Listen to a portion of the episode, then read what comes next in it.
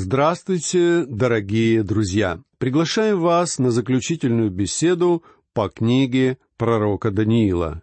Мы продолжаем читать одиннадцатую главу, в которой записано пророчество о пришествии Антихриста. Этот правитель будет править землей по своему произволу. Он возвеличится выше всякого божества и будет иметь успех у людей, доколе на него не зальется гнев Божий. Послушайте, какую характеристику дает Антихристу 38 стих 11 главы Даниила. «Но Богу крепостей на месте его будет он воздавать честь, и этого Бога, которого не знали отцы его, он будет чествовать золотом и серебром и дорогими камнями и разными драгоценностями». Кто такой Бог крепостей, о котором пишет здесь Даниил? Ответ на этот вопрос мы получим, обратившись к результатам исследования доктора Ньюэлла, выяснившего, что Кибела и Диана в языческой мифологии нередко изображались в коронах со множеством зубцов, которые символизировали укрепление. Я уверен, что вам тоже случалось видеть изображения этих языческих идолов в коронах, которые символизируют царство этого мира. Антихрист будет воздавать честь Богу крепостей, то есть Богу царств этого мира. Однажды сатана предлагал Христу власть над царствами этого мира. А наш Господь отверг это предложение. Антихрист же примет предложение сатаны и станет диктатором. Мир будет поклоняться сатане в те дни. И все царства мира подчинятся Антихристу, первому диктатору всего мира. Читаем далее, послушайте тридцать девятый стих. «И устроит твердую крепость с чужим Богом, которые признают его, тем увеличит почести и даст власть над многими, и землю раздаст в награду. Это, друзья мои, будет время сатаны. Он будет знать, что времени ему дано немного, а потому постарается использовать его как можно интенсивнее. В двенадцатой главе Откровения стих двенадцатый сказано «Итак, веселитесь небеса и обитающие на них, горе живущим на земле и на море, потому что к вам сошел дьявол в сильной ярости, зная, что немного ему остается времени». Антихрист будет лишь орудием в руках сатаны в то время. Он будет править всеми народами и распоряжаться богатствами мира, как ему будет угодно. Он будет своевольным царем и диктатором всего мира. Но его власть не вечна. Послушайте сороковой стих одиннадцатой главы Даниила. «Под конец же времени сразится с ним царь Южный, и царь Северный устремится, как буря, на него с колесницами, всадниками и многочисленными кораблями, и нападет на области, наводнит их и пройдет через них. Конец времени — это последний период в истории Израиля. Даниил все время говорит о том времени, которое Господь Иисус назвал периодом великой скорби — Царь Южный — это, видимо, правитель Египта, которого мы пока не можем назвать по имени. Возможно, этот царь объединит под своей властью всю Африку, что не удавалось пока никому, и выступит против Антихриста. Царя Северного определить проще. Он займет место династии Селевкидов, и, как мне кажется, это будет та самая сила, которая описана в 38-39 главах Иезекииля. Северный царь будет участвовать в битве при Армагеддоне, которая будет настоящей войной. Потом Северный царь будет уничтожен, потому что Бог осудит этот народ. Обратите также внимание на стихи 41 и 42. «И войдет он в прекраснейшую из земель, и многие области пострадают, и спасутся от рук его только и дом, Маав и большая часть сынов Аммоновых. И прострет руку свою на разные страны, не спасется и земля египетская. Когда Антихрист вторгнется в Палестину, прекраснейшую из земель, у него будут проблемы с Эдомом, Маавом и Аммоном. Сегодня эти земли принадлежат арабам, потомкам Исмаила. И в будущем у народа Израиля тоже будут столкновения с ними. Египет и Южный царь сдадутся Антихристу. А об окончании этой баталии пишут нам стихи с 43 по 45. «И завладеет он сокровищами золота и серебра, и разными драгоценностями Египта. Ливийцы и ефиопляне последуют за ним. Но слухи с востока и севера встревожат его, и выйдет он в величайшей ярости, чтобы истреблять и губить многих, и раскинет он царские шатры свои между морем и горою преславного святилища. Но придет к своему концу, и никто не поможет ему. Антихрист будет распоряжаться богатствами этого мира. Он будет владеть всеми мировыми финансами. Ливия и Эфиопия сдадутся ему, и он получит в свое распоряжение всю Африку. Море — это Средиземное море, а гора Преславного святилища — это Иерусалим. Иначе говоря, штаб-квартира Антихриста будет расположена между Средиземным морем и Иерусалимом.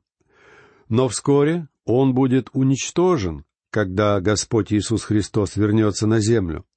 Зло будет побеждено, на земле установится Царство Христа, и люди будут спасены. В следующей двенадцатой главе Даниила завершается описание этого видения. Но я еще раз, друзья мои, призываю вас не использовать текст двенадцатой главы по своему усмотрению, а помнить, что это одно видение, которое начинается еще с десятой главы. И из десятой главы однозначно следует, что данное пророчество касается народа Израиля, а описываемые в нем события произойдут в период великой скорби, то есть после того, как Церковь Христова будет восхищена. Итак, читаем завершающую главу книги пророка Даниила. Что же она расскажет нам о великой скорби? Послушайте первый стих. «И восстанет в то время Михаил, князь великий, стоящий за сынов народа твоего.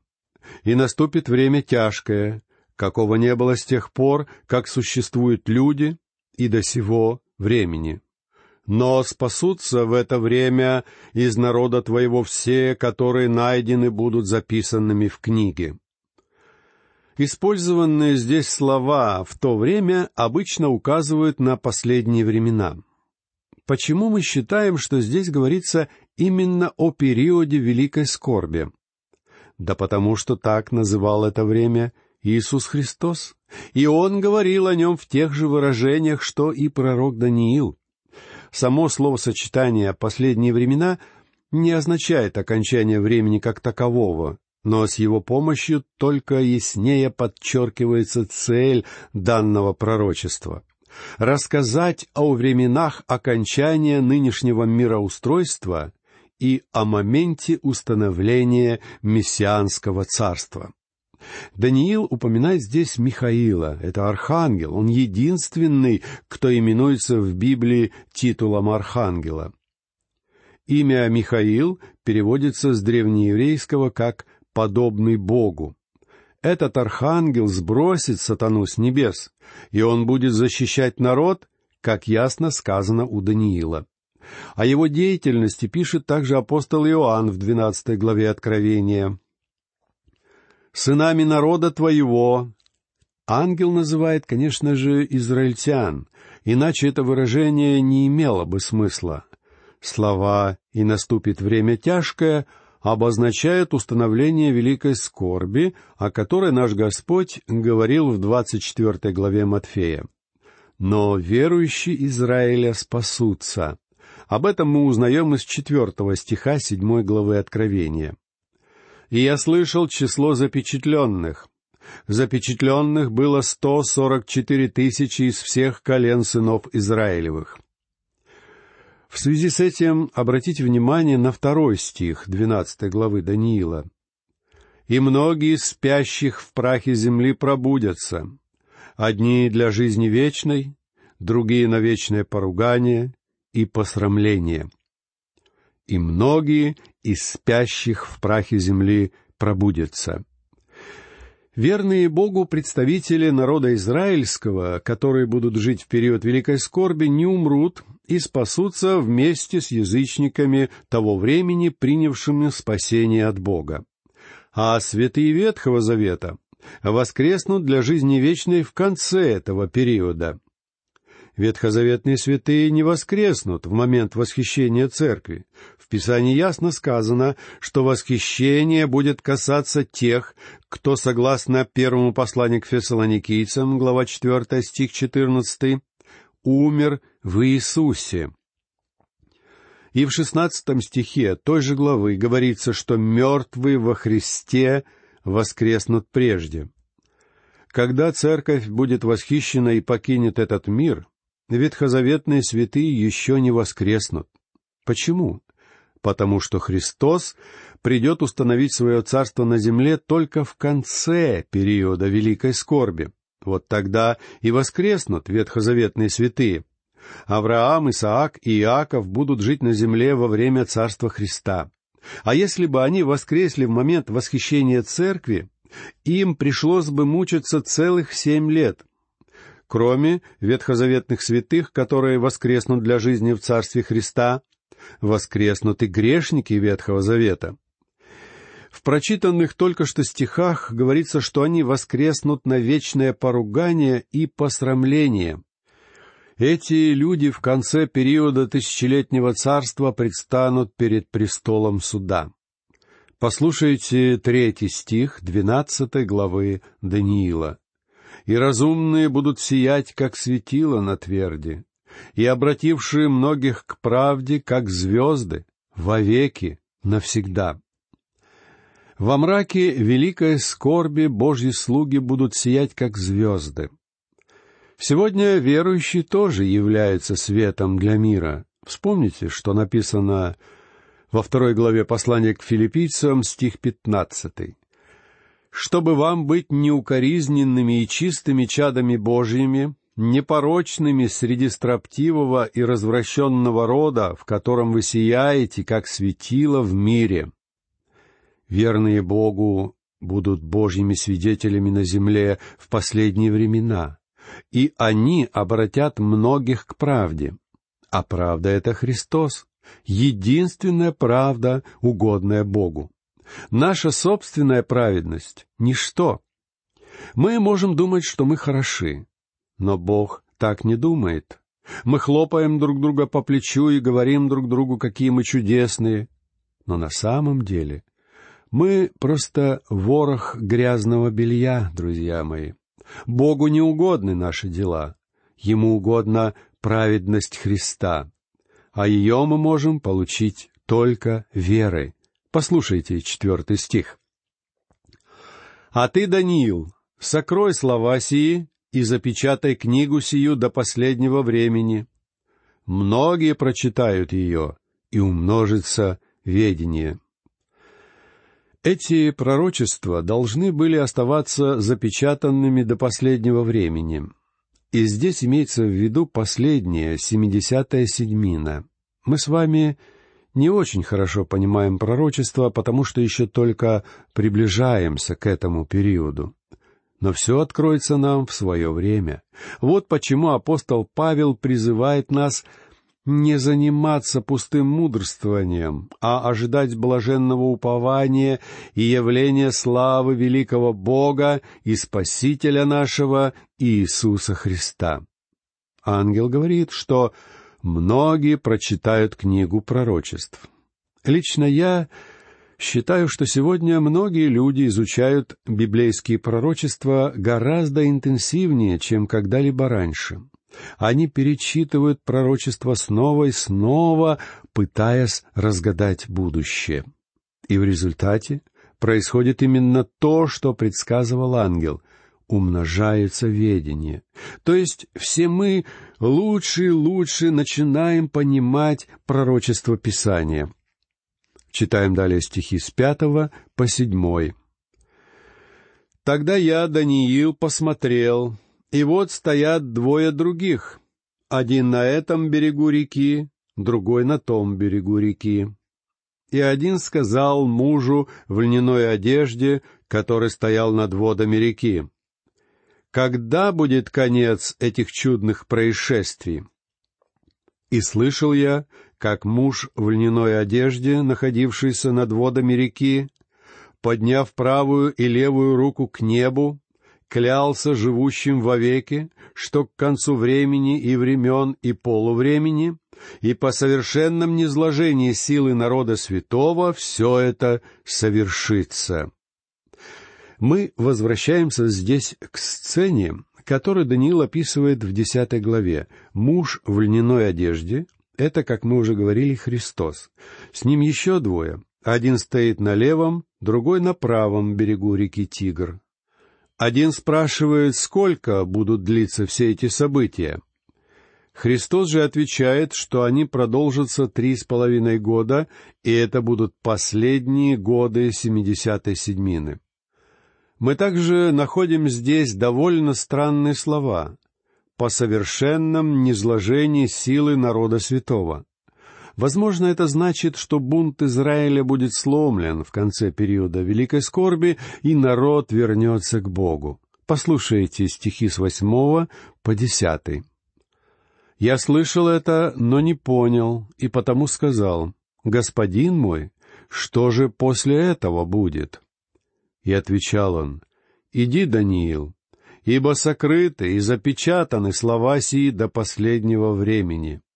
Многие очистятся, убелятся и переплавлены будут в искушении. Нечестивые же будут поступать нечестиво, и не уразумеет всего никто из нечестивых, а мудрые уразумеют. Даниил видел все это, но не понял, что увидел.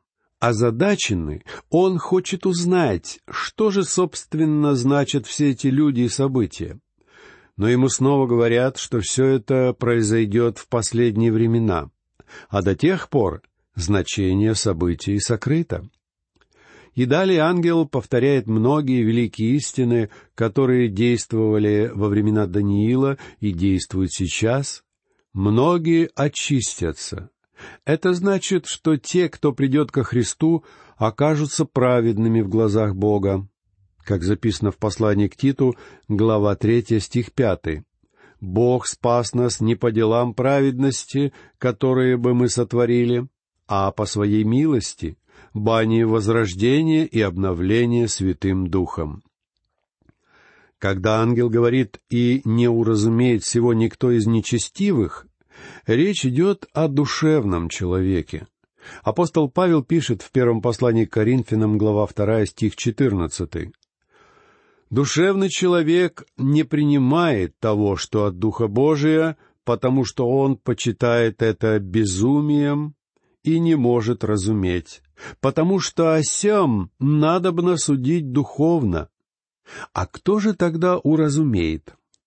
Апостол Иоанн в своем Евангелии, глава 16, стих 13, возвещает нам такие слова Христа. «Когда же приидет Он, Дух истины, то наставит вас на всякую истину, ибо не от себя говорить будет, но будет говорить, что услышит, и будущее возвестит вам. Именно такой будет мудрость от Бога, неспосланная людям. И о ней в прочитанных только что стихах из двенадцатой главы Даниила сказано «А мудрые уразумеют». Эту мудрость уразумеют те, кого Бог по благодати своей просветил Святым Духом.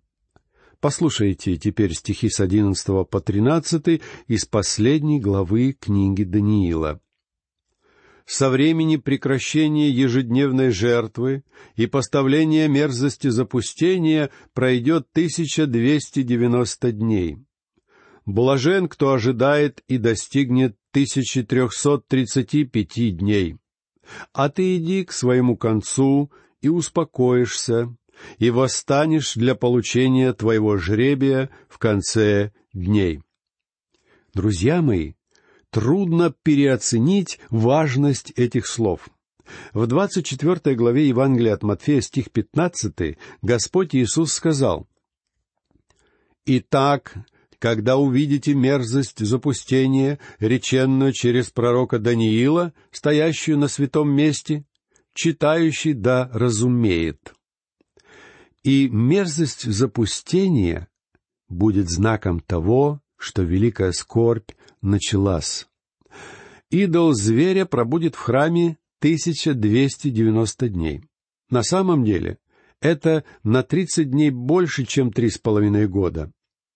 Последняя часть периода Великой Скорби продлится 1260 дней, и по какой-то непонятной нам причине образ Антихриста пробудет в храме еще тридцать дней, хотя сам Антихрист уже будет брошен в огненное озеро. Даниил приводит без объяснений еще одну цифру. Она касается блаженных, которые ожидают. Мы не знаем, как ее объяснить, пока от нас сокрыто значение этих слов, но когда-нибудь, я думаю, мы все поймем. Ангел говорит Даниилу, что его ждет смерть, и Даниил не увидит возвращения Христа, но он воскреснет из мертвых, чтобы вступить в тысячелетнее царство. Слова о жребии Даниила означают, что Даниил воскреснет вместе со святыми Ветхого Завета в начале периода тысячелетнего царства. А слова в конце дней снова обращают нас к светлому времени установления на земле Царства Христова. И в заключении наших бесед по книге пророка Даниила я хотел бы призвать вас, друзья мои, позаботиться о вашем будущем уже сейчас. Наступит время, когда Иисус придет на землю, чтобы установить свое царство. И наша задача — хранить надежду на Его пришествие и принять дарованное нам спасение. На этом я прощаюсь с вами. Всего вам доброго. До новых встреч.